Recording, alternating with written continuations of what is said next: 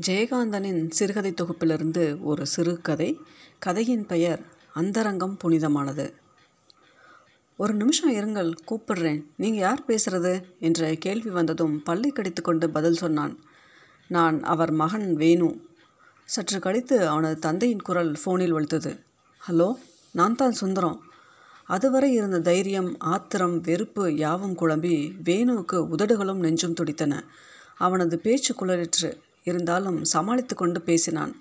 நான் வேணு பேசுகிறேன் நான் உங்களோட கொஞ்சம் பேசணும். தனியாக பேசணும். சரி இன்னும் கொஞ்சம் நாளையில் நான் வீட்டுக்கு வந்து விடுவேன். இல்லை அதை பற்றி வீட்டில் பேச எனக்கு விருப்பம் இல்லை நீங்கள் அங்கேயே இருக்கிறதானா? இப்போவே பத்து நிமிஷத்தில் நான் அங்கே வரேன். ஓ ஐசி சரி வாயே தேங்க்ஸ். ரிசீவரை வைத்துவிட்டு நெற்றியில் பொங்கி இருந்த வியர்வையை துடைத்து விட்டு கொண்டான் வேணு. இன்னும் கூட அவனுக்கு நெஞ்சு படபடுத்து கொண்டிருந்தது. அவன் என்னென்னவோ பேச தன்னைத்தானே ஒரு மகத்தான காரியத்திற்கு சயா தயார் செய்து கொள்கிற தோரணையில் உள்ளங்கையில் குத்தி கொண்டு சிறுமினான். ம் இது என்னோட கடமை. இந்த குடும்பம் சீர்குலையாமல் பாதுகாக்க வேண்டியது என்னோட கடமை. ஒரு சின்ன பையன் தன் மகனே தன்னை கண்டிக்கிற அளவு தான் நடத்திக்கிட்டு போனதை அவர் உணர வேண்டாமா? மானக்கேடான விஷயம்தான். நான் ஆத்திரப்படாமல் நியாயத்தை பேசி அவரோட கேடுகிட்ட ரகசியத்தை அவருக்கே முதல்ல அம்பலப்படுத்தணும். அதெல்லாம் இல்லை. அப்படி இப்படின்னு அவர் மழுப்ப பார்ப்பார். அவரோட மேஜை ட்ராயரில் இருந்த அந்த கடுதாசியை கர்மம் காதல் கடிதம் அதை ஞாபகமாக எடுத்துக்கிறேன். என் மேஜை ட்ராயருக்கு கள்ளச்சாவி போட்டாயேன்னு அவர் ஆத்திரப்படலாம். இவர் கள்ளக்காதலை கண்டுபிடிக்க நான் செய்த இந்த கள்ளத்தனம் ஒன்றும் பெரிய தப்பில்லை. முந்தா நாள் ராத்திரி கூட அவளோட ரெண்டாவது ஷோக்கு சினிமாவுக்கு போயிருந்தது பார்த்த அப்புறம் தானே இந்த தொடர்பின் முழு உண்மையும் கண்டுபிடிக்க வேணும்னு நானே அவர் அறையை சோதனை போட்டேன். வேணு அவசர அவசரமாக உடை அணிந்து வெளியே புறப்படுகிற சமயத்தில் லேடிஸ் கிளப்புக்கு கிளம்பி கொண்டிருந்த அவன் தாய் ரமணி அம்மாள் எதிர்பட்டாள்.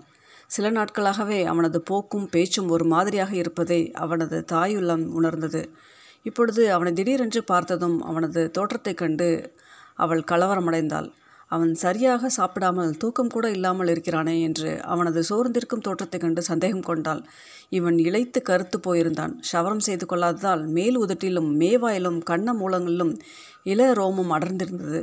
அவன் எதை குறித்தோ மிகுந்த மனோவியாகுலத்திற்கு ஆளாகி இருக்கிறான் என்று அவன் கண்களில் கலங்கிய சோர்விலும் கீழ் இமைகளுக்கு படிந்திருந்த கருமையிலும் அவள் கண்டு கொண்டாள் அவன் வயது வந்த ஆண்மகன். அவனுக்கு ஏதேனும் அந்தரங்கமான பிரச்சனைகள் இருக்கலாம். அதில் தான் தலையிடுவது நாகரிகமாகாது என்ற கட்டுப்பாட்டுணர்வுடன் அவள் அவனை நெருங்கி வந்தாள். என்னடா வேணும் எங்கே கிளம்பிட்டே? என்று ஆதரவாக அவன் தோள்களை பற்றினாள். அவனுக்கு உடம்பு கூசிற்று. கொஞ்சம் வேலை இருக்கு என்று அழுத்தமாக அவன் பதில் சொன்னான். What is wrong with you சரி என்னவா இருந்தாலும் நான் உனக்கு உதவ முடியும்னா சொல்லு என்று ஆங்கிலத்தில் கூறினாள். தேங்க்ஸ் என்று அவளை கடந்து போக எத்தனிக்கையில் அவனை நிறுத்தினான் அம்மா. போ போய் என்னவோ ஸ்பெஷலாக டிஃபன் பண்ணியிருக்கா சமையல்கார பாட்டி. சாப்பிட்டு போயேன் என்று கொஞ்சி உபசாரம் செய்துவிட்டு தனக்கும் நாளையாவதில் கடியாரத்தை பார்த்துவிட்டு அவள் வெளியேறினாள். வேணு ஒரு வினாடி தலை குனிந்து யோசித்து நின்றான். இந்த அசட்டு அம்மாவை இந்த அப்பா தான் எப்படி ஏமாற்றி துரோகம் புரிந்து கொண்டிருக்கிறார் என்று தோணியது வேணுவுக்கு. அதன் பிறகு இந்த வயதிலும் இவள் செய்து கொண்டிருக்கிற அலங்காரமும் பவுடர் பூச்சும் முதட்டு சாயமும் கையுயர்ந்த ரவிக்கையும் கீச்சு குரலில் பேசுகிற இங்கிலீஷ் பேச்சும் காண வயிற்று பீற்றுக்கொண்டு ஆத்திரமும் அருவறுப்பும் பொங்கிற்று அவனுக்கு.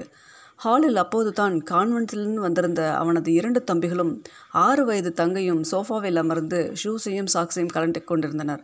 அவர்களை பார்க்கும் பொழுது வேணுவின் நெஞ்சில் துக்கமும் பரிவும் பொங்கி அடைத்தன. இந்த பொறுப்பற்ற தாயும் ஒழுக்கங்கட்ட தந்தையும் இந்த குழந்தைகளின் எதிர்காலத்தை குட்டிச்சுவராக்கிவிடப் போகிறார்கள் என்று நினைத்தபோது இதற்குத்தான் என்ன செய்ய முடியும் என்று குழம்பினான் அவன். இதற்கு நான் ஏதாவது செய்தாக வேண்டும். அது என் கடமை. நான் என்ன இன்னும் சின்ன குழந்தையா? எனக்கு இருபத்தி ஓரு வயதாகிறது. லீகலி ஐ ஆம் அன் அடல்ட் திடீரென்று அவன் தன்னை வளர்த்த தாத்தாவையும் பாட்டியும் நினைத்து கொண்டான். நல்ல வேலை இந்த கேடுகட்ட சூழ்நிலையில் வளராமல் போனேனே நான். வேணுவின் தந்தை சுந்தரமும் தாய் ரமணியும் இருபத்தைந்து வருடங்களுக்கு முன் கல்லூரியில் படித்து கொண்டிருந்த காலத்தில் காதலித்து திருமணம் செய்து கொண்டவர்கள்.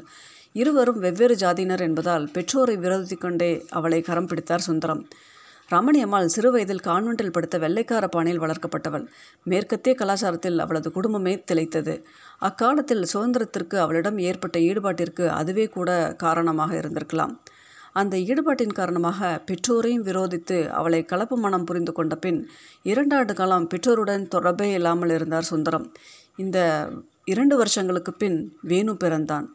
புத்திர பாசத்தை துறந்த சுந்தரத்தின் தந்தை கணபதியாய் பிள்ளையும் அவர் மனைவி விசாலமும் பேரக்குழந்தையை பார்க்க கிராமத்திலிருந்து ரயிலேறி பட்டணத்துக்கு ஓடிவந்தார்கள் கொஞ்சம் கொஞ்சமாய் பகை விலகி சுந்தரத்திற்கும் அவன் பெற்றோருக்கும் உறவு பாலம் அமைத்தவன் ரே வேணுதான். வேணுவுக்கு ஆறு வயதாகும்போது கணபதியாய் பிள்ளை பேரனை தான் அழைத்துச் செல்வதாக கூறினார். எவ்வளோ ஒருத்திக்கு ஏதோ ஒரு நாகரிகத்துக்கு தங்கள் ஆசாரமாக வளர்ந்த பிள்ளையை பறிகொடுத்து விட்டோமே என்ற நிரந்தர இயக்கத்திற்கு ஆளாகி போன கணபதியாய் பிள்ளை அதை ஈடு செய்து கொள்வதைப் போல் பேரனை சுவீகரித்து கொண்டார். வேணு தாத்தாவின் வீட்டிலேயே வளர்ந்து படித்து கொண்டிருந்தான். பெற்றோரின் வீடு என்பது அவனுக்கு எப்போதாகிலும் லீவிலே வந்து தங்கி செல்லும் உறவுக்காரர்களின் குடும்பம் போலாயிற்று. சுந்தரத்தின் தந்தை கணபதியா பிள்ளை வீர சைவம் தமிழ் புடமையுடையவர் சிவபக்தர். அவர் மனைவி விசாலம் சென்ற நூற்றாண்டு தமிழ் பெண்மையின் கடைசி பிரதிநிதி. புருஷனின் முன்னே உட்கார்ந்து பேச மாட்டாள். வேணு எப்போதேனும் லீவுக்கு தாய் தந்தையரிடம் வரும்பொழுது அவர்களின் வாழ்க்கை முறை நடை உடை யாவும் ஓர் அந்நியத்தன்மை கொண்டு அவர்களே தனக்கு மிகவும் அந்நியமானவர்கள் போல் உணர்ந்தான். சிறுவயதிலெல்லாம் அந்த அனுபவம் தாத்தா பாட்டியிடம் போய் சிரிக்க சிரிக்க விளக்கி சொல்லி பரிகசிவே எனக்கு உதவியது. பின்னர் வயது ஏற அவன் தாத்தா பாட்டியோடு தாய் தந்தரை ஒப்பிட்டு பார்க்க ஆரம்பித்தான். அவன் மனதில் தாத்தாவும் பாட்டியும் லட்சிய தம்பதியாகவும் தமது பண்பாட்டின் ஆதர்சமாகவும் ஏற்றம் பெற்றனர். என்னதான் பாசம் இருந்த போதிலும் அவனுக்கு தன் தாய் தந்தையர் மீது உயரிய மதிப்பு தோன்றவில்லை. வேணு ஹைஸ்கூல் படிப்பை முடித்துவிட்டு பக்கத்து டவுனாகிய சிதம்பரத்தில் கல்லூரியில் சேர்ந்தான். அவன் கல்வி எவ்வளவுதான் நவீனமுற்றிருந்த போதிலும் அவனது வாழ்க்கை நவீன முறைகளுக்கு இலக்காகவில்லை. இப்போது கல்லூரி படிப்பு முடிந்த பின் அவன் சென்னைக்கு வந்து சில மாதங்கள் தான் ஆயின. அவனால் தாத்தாவையும் பாட்டியையும் பிரிந்து வரவே முடியவில்லை. நான் ஒன்றும் உத்தியோகம் பார்க்க வேணாம். படித்தவங்க எல்லாம் நகரத்தில் உத்தியோகத்துக்கோ போகிறதுனால தான் நம்ம தேசம் இப்படி இருக்குது நான் இங்கேயே இருந்து விவசாயத்தை பார்த்து கொள்கிறேன் என்று அவன் தாத்தாவிடம் எவ்வளவோ சொல்லி பார்த்தான். அவன் யோசனையை பாட்டிக்கும் கூட பிடித்திருந்தது. ஆனால் வெகு நேரம் கண்களை மூடிக்கொண்டு சாய்வு நாட்களில் உண்டு உட்கார்ந்திருந்த தாத்தா பாட்டியிடம் பதில் சொன்னார். நீயும் என்ன அவனோட சேர்ந்து பேசுகிற நம்ம பையனை விட்டுட்டு இருந்தப்போ உன் மனசு கேட்டுதா? அது மாதிரி தானே அவனை பெற்றவங்களுக்கும் இருக்கும். படிப்புன்னு ஒரு காரணத்தை வச்சு இவ்வளோ காலம் இருந்தாச்சு. இப்போ இவன் பெற்றவங்களுக்கு பிள்ளையா அங்கே போய் இருக்கிறது தான் நியாயம். நான் வரலைன்னு அங்கே யாரும் அழலையே என்று மறித்து சொன்னான் வேணு. வேணு நீ எங்களோட இருக்கிறதில்ல. உன்னை விட எங்களுக்கு சந்தோஷம்னு நான் சொல்லணுமா? இப்போ நீ கொஞ்ச நாள் போய் இரு. அப்புறம் போக போக பார்ப்போம் இவ்வளவும் சொல்கிறேனே நீ அந்த பக்கம் ரயிலினு போன அப்புறம் நானும் உன் பாட்டியும் எப்படி நாளை தள்ள போகிறோமோ அதுக்கு என்ன? நீ லீவ்லே போவியே. அந்த மாதிரி போய் கொஞ்ச நாள் அங்கே இரு. நான் என்ன சொல்கிறது என்று அவர் எவ்வளவோ சமாதானங்கள் கூறிய பின்னரே அவன் சென்னைக்கு வர சம்மதித்தான். முன்பெல்லாம் லீவு நாட்களில் வந்து முழுசாக இரண்டு மாதங்கள் தன் தாய் தந்தையோடு தங்கியிருந்த போது ஏற்படாத சலிப்பு இப்பொழுது இரண்டே வாரங்களில் ஏற்பட்டது. அவனுக்கு ஒன்றுமே பிடிக்கவில்லை. தன் தாயும் தந்தையும் டைனிங் டேபிள் எதிரெதிரே உட்கார்ந்து கொண்டு சாப்பிடுவதும் காலையில் எட்டு மணி வரைக்கும் அவள் தூங்குவதும் தன் தந்தை ஓடி ஓடி தாய்க்கு ஊழியம் செய்வதும் அவனுக்கு அருவருப்பாக இருந்தன. அவன் மனதில் அறுபது வயதாகியும் அதிகாலையில் எழுந்து நீராடி மஞ்சளும் குங்குமமாக திகழும் பாட்டியின் உருவமே அடிக்கடி எழுந்தது. அவள் தாத்தாவுக்கு இந்த வயதிலும் பணிவிடை புரியும் மகத்துவத்தை எண்ணி எண்ணி ஒவ்வொரு நிகழ்ச்சியாக கற்பனையில் கண்டு இவர்களின் நடைமுறையோடு அவன் பொருத்தி பார்த்தான். இந்த அப்பா சரியான பொண்டாட்டி தாசன் என்று தோன்றியது அவனுக்கு. இந்த அம்மா பாட்டுக்கு சினிமாவுக்கு போவதும் லேடிஸ் கிளப்புக்கு போவதும் அதை பற்றி அவர் ஒன்றுமே கேட்காமல் இருப்பதும் அதே மாதிரி அவரை பற்றி இவளும் அக்கறை இல்லாமல் இருப்பதும் ஐயோ என்ன உறவு என்ன வாழ்க்கை என்று மனம் சலித்தது. சரி நமக்கு என்ன போயிற்று? தாத்தாவின் வார்த்தைகளுக்கு கட்டுப்பட்டு கொஞ்ச நாள் இருந்துவிட்டு கிராமத்தோடு போய்விட வேண்டியதான் என்று இருந்த வேணுக்கு மேலும் அதிர்ச்சியையும் ஆத்திரத்தையும் அருவறுப்பை மூட்டத்தக்க அந்த சம்பவம் சென்ற வாரம் நடந்தது. இரவு எட்டு மணி இருக்கும். டெலிஃபோன் மணி அடித்தது. சுந்தரம் அப்போது மாடியில் இருந்தார். வேணு ரிசீவரை எடுத்தான். ஹலோ அவன் ஃபோன் நம்பரையும் சொன்னான். நான் தான் வத்சலா பேசுகிறேன் காலேஜ்லேயே மீட் பண்ணோம்னு வந்தேன். நீங்கள் அதுக்குள்ளே போயிட்டீங்க. சவுண்ட் ஆஃப் மியூசிக் இன்னைக்கு தான் கடைசியாம். நைட் போகலாமா என்ன ஒன்றும் சொல்ல மாட்டேங்கிறீங்க. வேணுவுக்கு ஒன்றும் புரியவில்லை. அது ஒரு ராங் நம்பர் கால் என்று அவன் ஆரம்பத்தில் கொண்ட சந்தேகம் காலேஜில் மீட் பண்ண வந்ததாக கூறியதில் அடிபட்டு போயிற்று. எதுவும் சொல்ல தோன்றாமல் ரிசீவரை டெலிஃபோன் மீது வைத்துவிட்டு அந்த அறையை விட்டே ஓடிப்போய் விட்டான் வேணு. பக்கத்தறை தனிமையில் போய் உட்கார்ந்து கொண்ட வேணுவின் மனம் அலைப்பாய்ந்தது. அப்பாவை தவிர வயது வந்த ஒரு ஆணின் குரல் வேறு யாருடையதாகவும் இருக்காது என்ற தைரியத்தில் வழக்கமாய் பேசுகின்ற ஒருத்தியாகத்தான் அவள் அந்த வச்சலா இருக்க வேண்டும் என்று அவன் உறுதியாக நம்பினான். சற்று நேரத்தில் மீண்டும் மணி அடித்தது. அடித்து கொண்டே இருந்தது. வேணு இருந்த இடத்தை விட்டு நகரவில்லை. மாடியிலிருந்து இறங்கி வந்த சுந்தரம் தானே போய் ரிசீவர் எடுத்தார். ஹலோ டெலிஃபோன் நண்பரை சொன்னார். வேணு மெல்ல எழுந்து சென்று டெலிஃபோன் இருக்கிற ஹாலுக்கும் அவன் இருந்த அறைக்கும் இடையுள்ள பலகையில் காதை வைத்துக்கொண்டு உரையாடலை கவனித்தான். ஆம் ஒட்டு கேட்டான். அவன் தந்தை ஆங்கிலத்தில் சொல்லி கொண்டிருந்தார். இல்லையே நான் மாடியில் இருந்தேன். ம் so is it all right ஒருவேளை என் மூத்த மகனாக இருக்கலாம். ஆமாம் அவன் ஊர்லேயே இருந்தான். இப்போத்தான். ஆமாம் வேறு யாரும் அடல்ட் இல்லையே. சரி நான் சமாளித்துக் கொள்கிறேன். Okay. Don't worry oh what are you talking bye சம்பாஷணை முடிவடைகின்ற தருவாயில் வேணு அறையிலிருந்து நழுவி வெளியேறிவிட்டான். அந்த சம்பவத்திற்கு பிறகு இன்று வரை அவன் அவர் முகத்தில் விழிக்கவில்லை. ஒரே வீட்டிலிருந்தும் மிக சாமர்த்தியமாக அவர் கண்ணில் படாமல் அவன் தப்பித்து கொண்டிருந்தான். சில நாட்களுக்கு முன் வீட்டில் யாரும் இல்லாத நேரத்தில் அவன் மாடியில் உள்ள தன் தந்தையின் தனியறைக்கு சென்றான். தனது ஐயத்தை உறுதிப்படுத்திக் கொள்ள அவனுக்கு மேலும் சில துப்புகள் தேவைப்பட்டன. மாற்று சாவிகள் போட்டு அவரது மேஜை அலமாரி முதலியவற்றை திறந்து துருவினான் அவ்விதம் ஒரு திருடனைப் போல் நடந்து கொள்வதில் அவனுக்கு அவமானம் எதுவும் ஏற்படவில்லை. அதனினும் பெருத்த அவமானத்துக்கு அவனை ஆளாக்கத்தக்க சில துப்புகள் கிடைத்ததால் அந்த தனது காரியம் சரியே என்று அவன் நினைத்தான். நான் ஏன் பயப்பட வேண்டும்? தப்பு செய்கிற அப்பாவை கண்டு நான் ஏன் ஒழிய வேண்டும்? இதை பற்றி அவர் புத்தியில் உரைக்கிற மாதிரி நான் எடுத்து கூறி அவரை திருத்த வேண்டும். இது என் கடமை. எப்படி எங்கே அவரிடம் இதை பற்றி பேசுவது? வீட்டில் பேசினால் அம்மாவுக்கு விஷயம் தெரிந்து போகுமே. அவரை வெளியில் எங்காவது சந்தித்து பேச வேண்டும். என் பேச்சை அவர் ஏற்றுக்கொள்ளாவிட்டால் அதை பற்றி பிறகு யோசிக்கலாம். முதலில் தைரியமாக இது விஷயம் அவரிடம் உடைத்து பேசிவிட வேண்டும். இன்று இரவு பகலாக இந்த விவகாரம் குறித்து நெஞ்சு பொறுமி நினைவு குழம்பி இறுதியாக நேற்று அவன் ஒரு தீர்மானத்துக்கு வந்தான். எப்படியும் நாளைக்கு அவரிடம் நேருக்கு நேர் உடைத்து பேசிவிடுவது இதில் நான் பயப்பட என்ன இருக்கிறது? நான் என்ன குழந்தையா? ஐ எம் அன் அடல்ட் கடற்கரையை ஒட்டிய புதிதாக போடப்பட்டுள்ள உட்புற சாலையில் அந்த மோரிஸ் மைனர் காரை நிறுத்தினார் சுந்தரம். அவரின் பக்கத்தில் உட்கார்ந்த வேணு முதலில் கதவை திறந்து கொண்டு கீழே இறங்கினான்.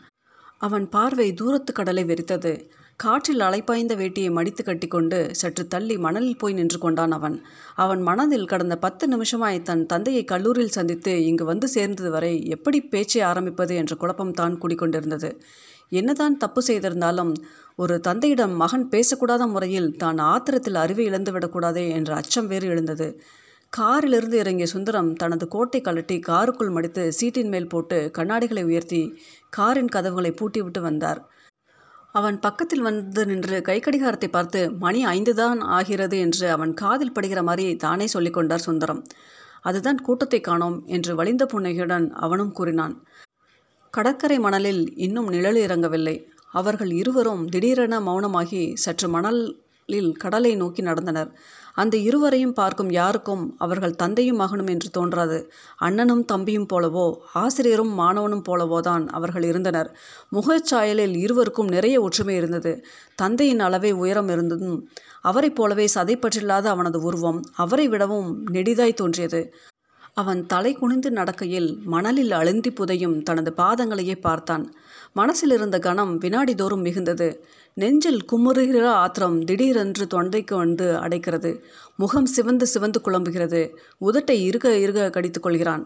அவன் தலை நிமிர்ந்து தூரத்து கடல் அலை வெறித்த பொழுது அவனது கண் இமைகளின் இரண்டு கடைக்கோடிகளிலும் கலங்கிய கண்ணீர் வீசியடித்த காற்றால் சில்லென இமைக்கடையில் பறந்து படர்கிறது. அவர் அவனை மிகுந்த ஆதரவோடு பார்த்தார். ஒரு முறை செருமினார். அவன் அவரை திரும்பி பார்த்தபோது அவனை சாந்தப்படுத்தும் தோரணியில் அவர் புன்முறுவல் செய்தார். அவனது உதடுகள் துடித்தன. இங்கே உட்காரலாமா? என்றார் அவர். அவன் பதில் சொல்லாமல் உட்கார்ந்து கொண்டான். எப்படி ஆரம்பிப்பது? அவன் அவர் முகத்தை வெறித்து பார்ப்பதும் பின்னந்தலை குனிந்து யோசிப்பதும் மணலில் கிறுக்குவதுமாய் கொஞ்ச நேரத்தை கழித்தான். அவன் எது குறித்து தன்னிடம் தனிமையில் பேச வந்திருக்கிறான் என்று சுந்தரம் அறிந்தே வைத்திருந்தார்.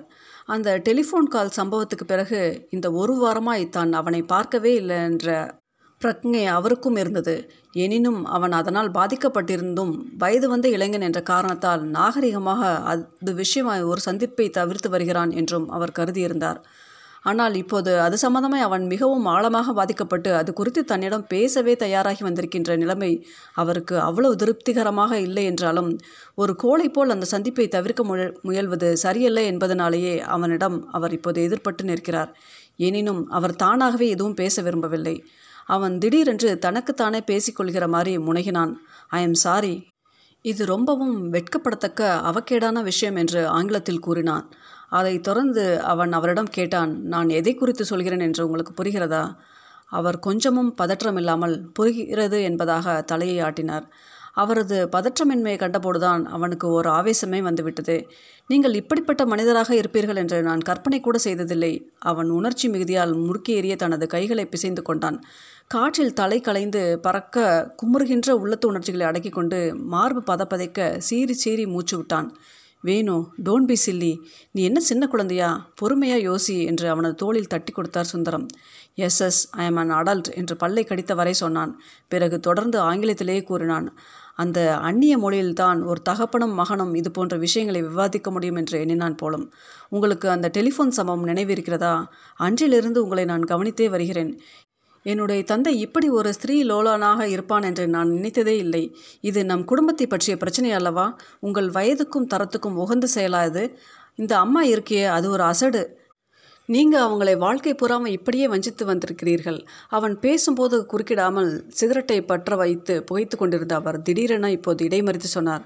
ப்ளீஸ் உன் அம்மாவை இது சம்பந்தமாக இழுக்காதே. உனது அபிப்பிராயங்கள் அது எவ்வளவு வரைமுறையில் இல்லாமல் இருந்தாலும் நீ சொல்லு நான் கேட்கிறேன். உன் அம்மாவை இதில் கொண்டு வராதே. உன்னை விட எனக்கு அவளை தெரியும். உனக்கு என்னை தெரிந்திருக்கிறதே. அதற்கு மேலாக அவளுக்கு என்னை தெரியும். நாங்கள் இருபத்தைந்து வருஷங்கள் தாம்பத்தியம் நடத்தியவர்கள். எங்கள் இறுதிக்கார வரையிலும் ஒன்றாகவே வாழ்க்கை நடத்துவோம். நீ மேலே சொல்லு. நீங்கள் அம்மாவை வஞ்சித்து ஏமாற்றி ஒரு போலி வாழ்க்கை வாழ்ந்து கொண்டிருக்கிறீர்கள். நீங்கள் என்னை ஏமாற்ற முடியாது. உன்னை ஏமாற்ற வேண்டிய அவசியமே எனக்கு இல்லை என்பது போல் அவர் சிரித்து கொண்டார். அந்த ஃபோன் நிகழ்ச்சியை மட்டும் வைத்து உங்களை பற்றி இந்த முடிவுக்கு நான் வந்துவிடவில்லை இரண்டாவது முறை நீங்கள் ஃபோனில் பேசினீர்களே அந்த பேச்சை நான் கேட்டுக்கொண்டு தான் இருந்தேன்.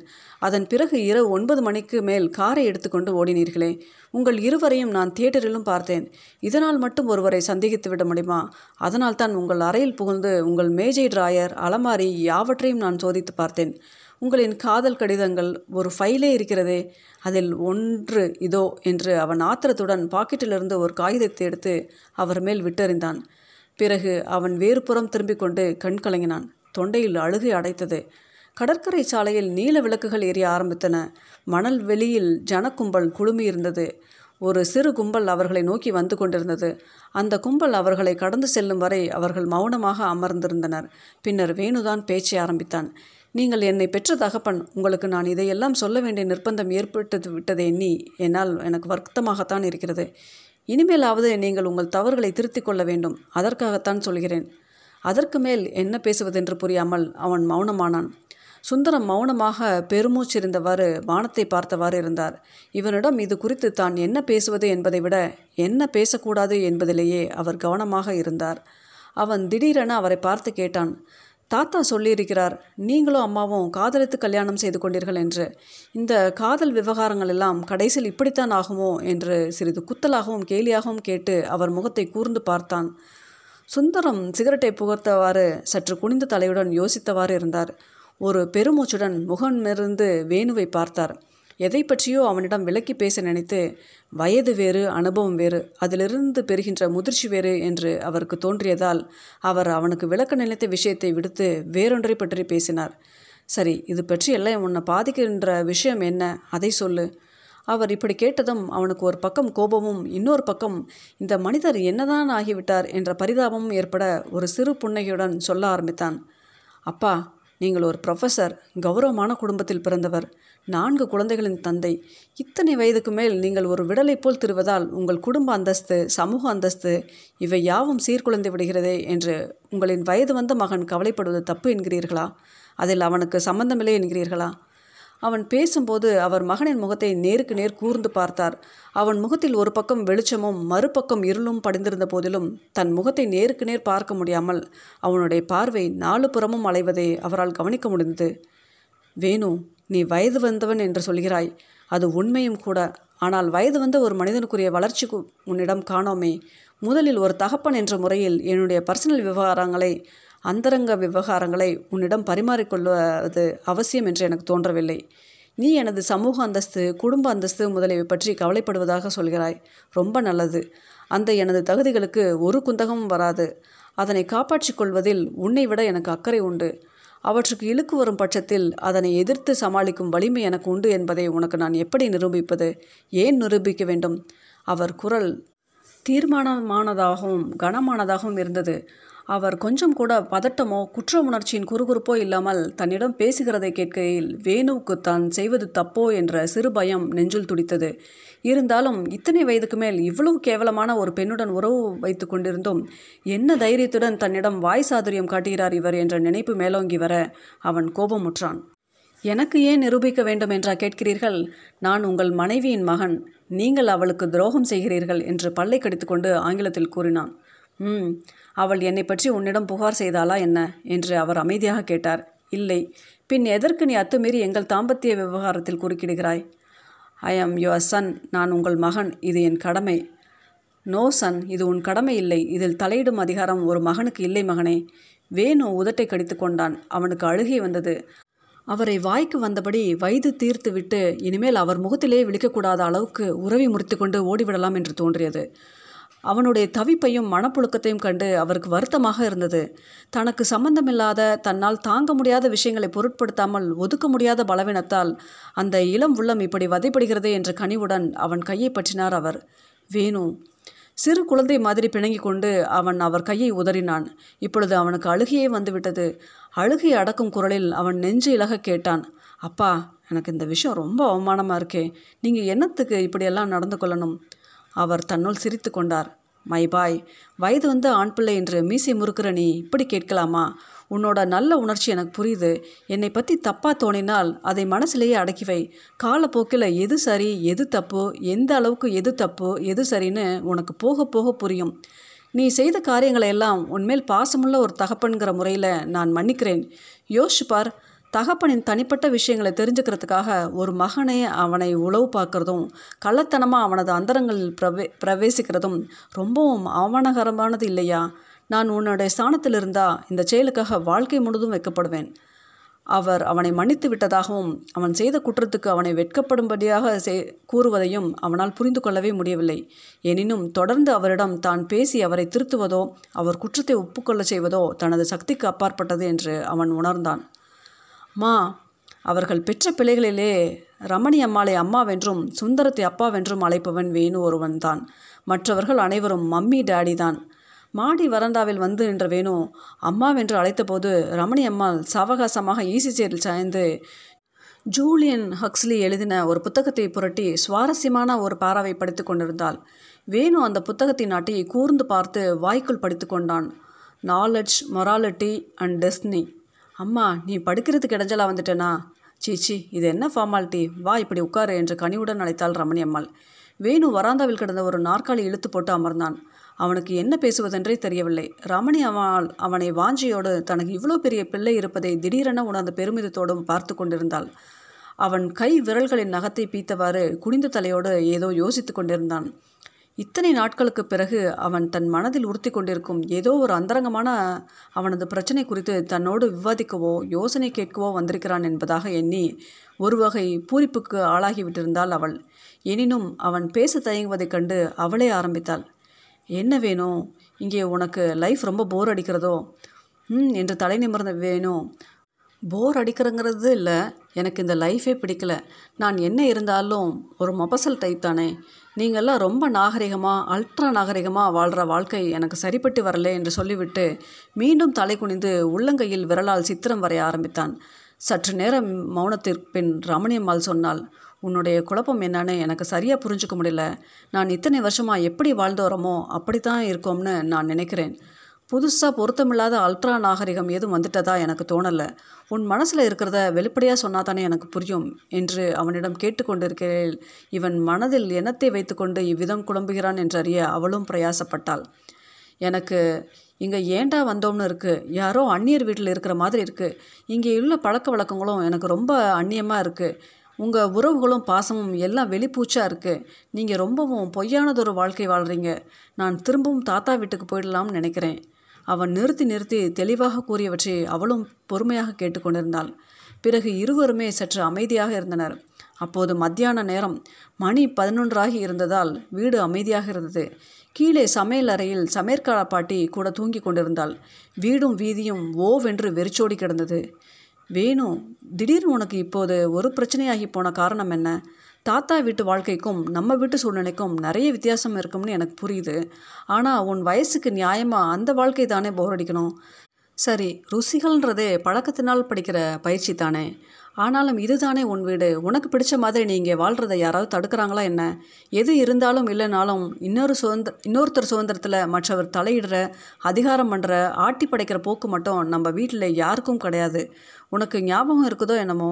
உங்கள் பாட்டியும் தாத்தாவும் இங்கே வந்துட்டு புறப்படுறவே அவங்களோட போகணும்னு நீ அடம் பிடிச்ச. அவங்களுக்கும் உன்னை கூட்டிகிட்டு போய் வச்சுக்கணும்னு ஆசை. உன் ஆசைக்காகவே தான் மனசொப்பி அனுப்பினேன். அந்த அளவுக்கு இந்த வீட்டில் குழந்தைகளின் சுதந்திரத்துக்கு கூட அவ்வளவு மதிப்பு என்னைக்கும் உண்டு. உனக்கும் இங்கே உன் விருப்பப்படி இருக்கிறதுல என்ன தடை? ம் சொல்லு வேணும் என்று முகத்தை பார்த்த பொழுது அவன் மௌனமாக அவளை வெறுத்து பார்த்தான். அதனாலே உனக்கு ஊருக்கு போகணுங்கிறதுக்கு வேறு ஏதோ காரணம் இருக்கும்னு எனக்கு தோணுது. என்ன சரிதானே? என்ற லேசான சிரிப்புடன் கேட்டாள் ரமணி அம்மாள். ஆமாம் வேறு காரணம் இருக்கு என்று கூறி தன் மனதுள் கிடந்த அரிக்கும் தந்தையை பற்றிய உண்மைகளை அவளிடம் கூறுவதற்கு வார்த்தைகள் கிடைக்காமல் அவன் தவித்தான். வேணும் அதுவும் இல்லாமல் நீ என்னென்னவோ சொல்கிறிய ஏதோ வெளிப்பூச்சுன்னும் பொய்யனும் இந்த வாழ்க்கையை பற்றி ஏதேதோ சொன்ன. என்ன விஷயம்? நீ எப்படி எங்களை பற்றி அப்படி அவசரப்பட்டு ஒரு முடிவுக்கு வரலாம்? நீ எதை வெளிப்பூச்சின்னு நினைக்கிற? எல்லா வாழ்க்கையிலும் ஏதோ ஒரு அளவுக்கு ஏதோ ஒரு விதமான வெளிப்பூச்சி இருக்கத்தான் செய்யும் வேணும். நீ எதை பற்றி சொல்கிற உன் மனசு ரொம்ப ஆழமாக காயப்பட்டு தான் இருக்குது இப்படி ஒரு வார்த்தை உன் வாயிலிருந்து வருதுன்னு எனக்கு தோணுது. என்ன நடந்தது சொல்லேன். இப்பொழுது அவன் சட்டை பையிலிருந்து கர்ச்சிப்பை எடுத்து மூக்கையும் கண்களையும் அளந்து துடைத்து கொண்டான். முகமே சிவந்து குழம்பியிருந்தது. அம்மா எனக்கு அப்பாவின் நடத்தை பிடிக்கல என்று வானத்தை வெறுத்தவாறு முகம் திருப்பி கூறினான். அவளிடமிருந்து பதிலில்லை. அந்த தைரியத்தில் அவன் முகத்தை பாராமல் தொடர்ந்து சொன்னான் உனக்கும் அப்பாக்கும் மனஸ்தாபம் வருமே. உங்கள் குடும்பத்தின் அமைதி என்னால் கெட்டு போகுமேன்னு நினச்சி நினச்சி தான் இத்தனை நாளாக குழம்பிக்கிட்டு இருந்தேன். கெட்டு போகிற ஒரு குடும்பத்தின் அமைதி மட்டும் கெடாமல் இருப்பது எத்தனை நாளைக்கு முடியும்? அவர் உனக்கு துரோகம் பண்ணுறாரம்மா இது எனக்கு தெரிஞ்சதும் நான் இதை உன்னிடம் மறைச்சு வச்சா அந்த துரோகத்துக்கு நானும் உடைந்தேன்னு அர்த்தம். அதனால்தான் இந்த அவமானகரமான குடும்பத்தில் இருக்க எனக்கு பிடிக்கல. அவரை நானா திருத்த முடியும்? முடிஞ்சா நீ திருத்து. இது உங்கள் விஷயம். நான் போகிறேன் என்று படபடவென்று கூறிவிட்டு அதற்கு மேல் அந்த தாயின் முகத்தை பார்க்க தைரியம் இல்லாமல் அவன் அங்கிருந்து ஓடிவிட துடித்தான். அவன் மனசில் அவள் அழுவாளோ அழுது கொண்டே அவரை பற்றி குத்தி கொடுத்து எதையாவது கேட்பாளோ ஆத்திரப்பட்டு அந்த துரோகமளித்த கணவனை சபிப்பாளோ தான் பலகாலம் சந்தேகப்பட்டு மனசில் வைத்திருந்த விஷயம் மகன் வரைக்கும் தெரிந்துவிட்டது என்று அவமானத்தால் சாம்பி விடுவாளே என்று அஞ்சிய ஒரு குற்றவாளி மாதிரி அவன் அவளிடமிருந்து தப்பியோட எத்தனித்தான். வேணு என்று அமைதியான உணர்ச்சி மீதியால் சற்று கலைத்துவிட்ட அவனது தாயின் குரல் அவனை தடுத்தது. அவள் முகத்தில் தான் எதிர்பார்த்த எந்த கு குறியும் இல்லாமல் அவள் மிகுந்த கண்ணுடன் புன்னகை காட்டி உட்கார் என்றதும் நாற்காலிலிருந்து எழுந்த வேணு மீண்டும் உட்கார்ந்தான்.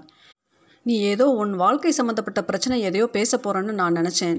அப்பாவை பற்றிய பிரச்சனை அது. நல்ல வேடிக்கை என்று அவள் கசிந்து சிரித்தாள். அப்படின்னா உனக்கு ஏற்கனவே அதை பற்றியெல்லாம் தெரியுமா? என்று முனகுவதோ போல் கேட்டான் அவன். நான் அதை பற்றியெல்லாம் தெரிஞ்சுக்க விரும்பினதே இல்லை வேணும் என்று ஆழ்ந்த சிந்தனையுடன் கூறினாள் அவள். அவள் தொடர்ந்து சொன்னாள். இதோ பார் அவர் உன் அப்பாங்கிறது எவ்வளோ உண்மையோ என் புருஷங்கிறது எவ்வளோ உண்மையோ அவ்வளோ உண்மை அவர் ஒரு ப்ரொஃபஸருங்கிறதும் அவர் ஒரு பெரிய அறிவாளி படிப்பாளி சமூக அந்தஸ்து மிக்கவருங்கிறதும் இல்லையா? அவன் பதில் ஒன்றும் சொல்லவில்லை. அவளே சொன்னாள் நீ எது இதுக்காகவெல்லாம் உன் அப்பாவை நினச்சி பெருமைப்படலாமோ அதையெல்லாம் விட்டுட்டு எதை பற்றி உனக்கு முழுசாக தெரியாதோ எது ரொம்பவும் அந்தரங்கமானதோ அதை குடஞ்சு வருத்தப்படுறதும் அவமானப்படுறதும் சரின்னு தோணுதா உனக்கு? அவள் திடீரென்று கொதித்து போய் சொன்னாள் முழுசாக தெரிஞ்சுதாம்மா பேசுகிறேன் ஐ ஹாவ் ப்ரூஃப்ஸ் என்னால் நிரூபிக்க முடியும். அவருக்கு வந்த ஃபோன் கால் அவர் பேசுகிறதை நான் என் காதால் கேட்டேன். அன்னைக்கு ராத்திரி தியேட்டரில் அதுக்காகவே போய் இந்த கண்ணால் பார்த்தேனே. அவர் ரூமில் இருக்கிற ட்ராயரில் அவருக்கு வந்த லெட்டர்ஸ் ஒரு ஃபைலே இருக்குது அவர் முகத்திலேயே அதை வீசி எறிஞ்சப்ப அவராலேயே அதை மறுக்க முடியலையே. ஓ visit a shame on you proofs இருக்கலாம் வேணும் பெரிய மனிதர்களையும் பிரபலமானவங்களையும் அவதூறு செய்கிறதே தொழிலாக கொண்டிருக்க சில மஞ்சள் பத்திரிக்கைங்க. அவங்கக்கிட்டேயும் அதுக்கெல்லாம் ப்ரூஃப் இருக்கும். அதுக்கெல்லாம் ப்ரூஃப் இருக்காதுன்னா அதை மஞ்சள் பத்திரிக்கைன்னு கௌரவமானவங்க ஒத்துக்கிறாங்களா? அது ஒரு மனுஷனுடைய பெருமை திறமை எல்லாத்தையும் விட்டுட்டு அவனுடைய அந்தரங்கமான பலவீனங்களை பற்றி பேசுகிறதை ஒரு பிழைப்பாக வச்சுருக்கிறதுனாலேயே சமுதாயத்துக்கோ நாகரிகத்துக்கோ கேடுதான ஒழிய லாபம் இல்லை. அதனால தான் நாம் மஞ்சள் பத்திரிக்கை கண்டா அருவறுத்து ஒதுக்குறோம். இப்போ நீ பண்ணி இருக்கிறியே இதுக்கும் அதுக்கும் என்ன வித்தியாசம் சொல்லு? நீயும் அவங்க மாதிரி தான் ப்ரூஃப் இருக்குது என்கிற வேணும் எனக்கு உன்னை நினச்சி ரொம்ப வருத்தமாக இருக்குது shame it's a shame on you என்று ரமணி அம்மாள் காதுகளை பொத்தி கொண்டாள். நீ நிஜமா இப்படியெல்லாம் செய்தியாக வேணும் எவ்வளோ உயர்ந்த மனுஷனை எவ்வளோ கேவலமாக நடத்திட்ட என்று கூறுகையில் உடலும் மனமும் அவளுக்கு பதறின. இவள் என்ன மனுஷி? இவள் என்ன மனைவி என்று புரியாமல் திகைத்தான் வேணும் அம்மா உன்னுடைய நல்லதுக்கும் இந்த குடும்பத்தோட நன்மைக்கும் தான் தப்புன்னு தெரிஞ்சும் நான் அவர் விஷயத்தில் அப்படி நடந்துக்கிட்டேன் என்று அவளுடைய நிலையை பார்த்து அவன் சமாதானம் கூற முயன்றான். வேணு எனக்கு ரொம்ப வருத்தமாக இருக்குடா. அவரை நினச்சில்ல உன்னை பார்க்குறப்போ எனக்கு ரொம்ப வருத்தமாக இருக்குடா. நீ அப்படி நடந்துக்கலாமா? ஒரு தகப்பன்ட்ட ஒரு மகன்.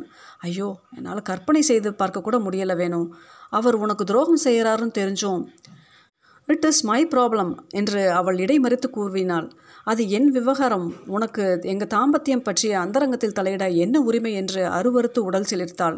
சொல்கிறேன் கேள் நாங்கள் இருபத்தஞ்சு வருஷம் அமைதியாக வாழ்ந்திருக்கோம். கடைசி வரைக்கும் அப்படியே வாழ்வோம் அதனால் தான் அந்த அமைதியை அந்த சந்தோஷத்துக்கு எடுக்கிற எந்த விஷயத்துலையும் நான் தலையிட விரும்புறதில்லை. எனக்கும் லேசாக தெரியும். அதனால் என்ன? என்னை விட அவருக்கு இனிய துணை யாரும் இருக்க முடியாது.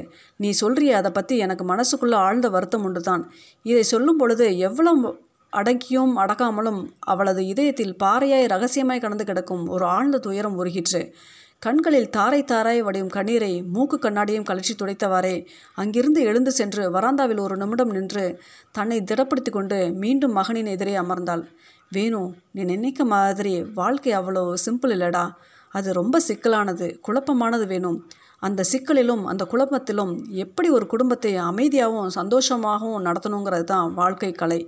பொறுமையும் சகுப்புத்தன்மையும் இல்லைன்னா அன்பு காதலுங்கிறதெல்லாம் அர்த்தமே இல்லை. உன்னை மாதிரி நான் நடந்துக்கிட்டு இருந்தா இந்த குடும்ப அமைதியும் அவரோட கௌரவமும் குலைஞ்சு போகிறதுக்கு நானே காரணமாகி போயிருப்பேன். என்னுடைய பொசசிவ்னஸ்க்காக என்னுடைய பிடியில் அவர் இருக்கணுன்றதுக்காக இந்த குடும்பத்தோட அமைதியையும் அவரோட கௌரவத்தையும் என் குழந்தைகளின் எதிர்காலத்தையும் விளையாக கொடுக்குற அளவுக்கு நான் சுயநலக்காரியாகிறது எவ்வளவு கேவலமானது. இப்படியெல்லாம் நான் சொல்கிறத கேட்டுட்டு நான் ஏதோ ரகசியமான சோகத்தை அனுபவிச்சுட்டு வாழ்கிறேன்னு கற்பனை செய்து கொள்ளாதே. ஆனால் என் மனசில் ஒரு சின்ன துயரம் இல்லாமல் இல்லை. முழுமையான ஆனந்தம் என்பது அவ்வளவு சுலபமானதா என்ன? பேச எனக்கு உரிமை இருக்கா இல்லையாங்கிறது பிரச்சனையே இல்லை. அதனால் என்ன பலன்னு யோசிக்க வேண்டாமா? இப்போ என்ன நஷ்டம்னு நான் யோசித்தேன் நான் அதை பற்றி பேசாதது ஒரு பண்பு வேணும். ஆமாம் ஒருத்தனை நாம் மதிக்கிறோம்ன்றதுக்கு என்ன அர்த்தம்? அவங்களோட அந்தரங்கத்தை ப்ரைவசியை தெரிஞ்சுக்கிறதுக்கும் பலவந்தமாக முயற்சி செய்யாமல் இருக்கிறதும் தான். ஒருத்தர் மேலே அன்பு செலுத்துறதுனா என்ன? அவங்களோட அந்தரங்கமான ஒரு பலவீனம் நமக்கு தெரிஞ்ச போதிலும் அதுக்காக அவங்களோட மற்ற தகுதிகளையும் பெருமைகளையும் குறைக்காம அந்த பலவீனமும் சேர்ந்தது தான் அவங்கள்னு புரிஞ்சுக்கொள்கிறது தான். ஓ ஒருவரின் அந்தரங்கம் எவ்வளோ புனிதமானது. It is something so great வேணும் இதில் இன்னொரு ரெண்டாவது நபரின் பிரவேசம் அது யாராக இருந்தாலும் ரொம்ப காட்டு மிராண்டித்தனமானது அசிங்கமானது. அம்மா நீ அவரோட மனைவி. சோ வாட் அந்த உரிமையை நான் துஷ்பிரயோகம் செஞ்சால் அந்த உரிமையை எனக்கு மறக்கப்படலாம் இல்லையா? உன் விஷயத்தில் அவர் அப்படி இருப்பாரா? இருப்பாரானா கேட்ட இருக்கிறார் வேணும் ஒரு புருஷன் தன் மனைவியோ தன் மனைவி தன் புருஷனையோ சந்தேகப்படுறதுக்கும் பரஸ்பரம் அந்தரங்கமான விவகாரங்களை எல்லை கடந்து ஆராயறதுக்கும் காரணமே கிடையாது. ஒரே ஒரு காரணம்தான். அவங்க தங்களுக்கு அந்த உரிமை இருக்கிறதா நினச்சிக்கிறது தான் காரணம். புருஷன் மனைவி மகன் தாய் தகப்பன் எல்லோருமே ஒரு உறவுக்கு உட்பட்டவங்க தான். ஆனால் ஒவ்வொருவரும் ஒரு செப்பரேட் இண்டிவிஜுவல் தனி யூனிட் இல்லையா? ஒவ்வொரு தனி மனுஷனுக்கும் ஒரு தனிப்பட்ட அந்தரங்கம் உண்டு. அதை கௌரவிக்கணும் வேணும். யார் மேலே நமக்கு ரொம்ப மதிப்போ அவங்க அந்தரங்கத்தை நாம் ரொம்ப ஜாக்கிரதையாக கௌரவம் வைக்கணும். உன் அப்பாவை நீ என்னென்னு நினச்ச என்னால் நீ கேட்ட மாதிரி அவரை கேட்க முடியுமா? கற்பனை பண்ணக்கூட சக்தி இல்லைப்பா எனக்கு. ஓ நீ என்ன செஞ்சிட்ட? பரவாயில்லை உங்கள் அப்பா ரொம்ப ஸ்ட்ராங் மேன் இதை தாங்கிக்குவார். அவர் தனது பலவீனங்களை தாண்டி வருவார். நிச்சயம் தாண்டி வந்துடுவார். வாழ்க்கை ரொம்ப சிக்கலானது வேணும். வாழ்க்கையை புரிஞ்சுக்கணும். இந்த புத்தகத்தை படிச்சுப்பார் உனக்கு இது மாதிரி சிந்தனைகள் விசாலமான பார்வையை தரும். வேணுவுக்கு ஒரே குழப்பமாக இருந்தது. அவன் மனதில் தாத்தாவும் பாட்டியும் மட்டும்தான் லட்சிய தம்பதியாக தோன்றினர்.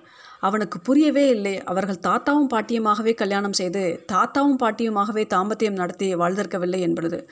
சில நாட்களுக்கு பின் ஒரு நாள் மாலை கல்லூரியிலிருந்து வந்த சுந்தரம் உடைகளை கலந்து கொண்டிருந்த போது இரண்டு நாட்களுக்கு முன்பு சொல்லிக்கொள்ளாமல் வீட்டை விட்டு கிளம்பி போய்விட்ட வேணுவிடமிருந்து வந்த கடிதத்தை கொண்டு வந்து அவரிடம் தந்தாள் ரமணி அம்மாள். அதில் முக்கியமான கடைசி வரிகள் இவைதான். நான் தாத்தாவின் பேரனாகத்தான் இருக்க லாய்க்கானவன். வந்துவிட்டேன் உங்கள் வாழ்க்கை நெறிகள் புரியாமல் தவறு செய்திருந்தால் மன்னிக்கவும். இப்படிக்கு வேணும் கடிதத்தை படித்து முடித்ததும் அவர்கள் இருவரும் ஒருவருவொருவர் அர்த்தத்தோடு பார்த்து கொண்டனர். பழமைவாதிகள் என்பவர்கள் எழுபது வயதுக்கு மேல்தான் இருக்கணுங்கிறது இல்லை இருபது வயசுலையும் இருக்கலாம் என்று அவர் சிரித்து கொண்டே சொன்னார். ரமணி அம்மாள் சற்று நேரம் அவர் முகத்தையே ஏக்கத்தோடு வெறித்து நோக்கினாள். அவள் கண்கள் சிவந்து கலங்கின. அவள் தனது ஆழ்ந்த துயரத்தையே ஒரு புன்முறவளாகி அவரிடம் கேட்டாள். இன்னுமா நீங்கள் நீங்கள் என்று துடித்த அவள் உதடுகள் தனது கன்னத்தில் அழுந்தும்படி அவர் அவளை தழுவிக்கொண்டார். அதன் பிறகு நடந்தவை அவர்களின் அந்தரங்க விவகாரங்கள்.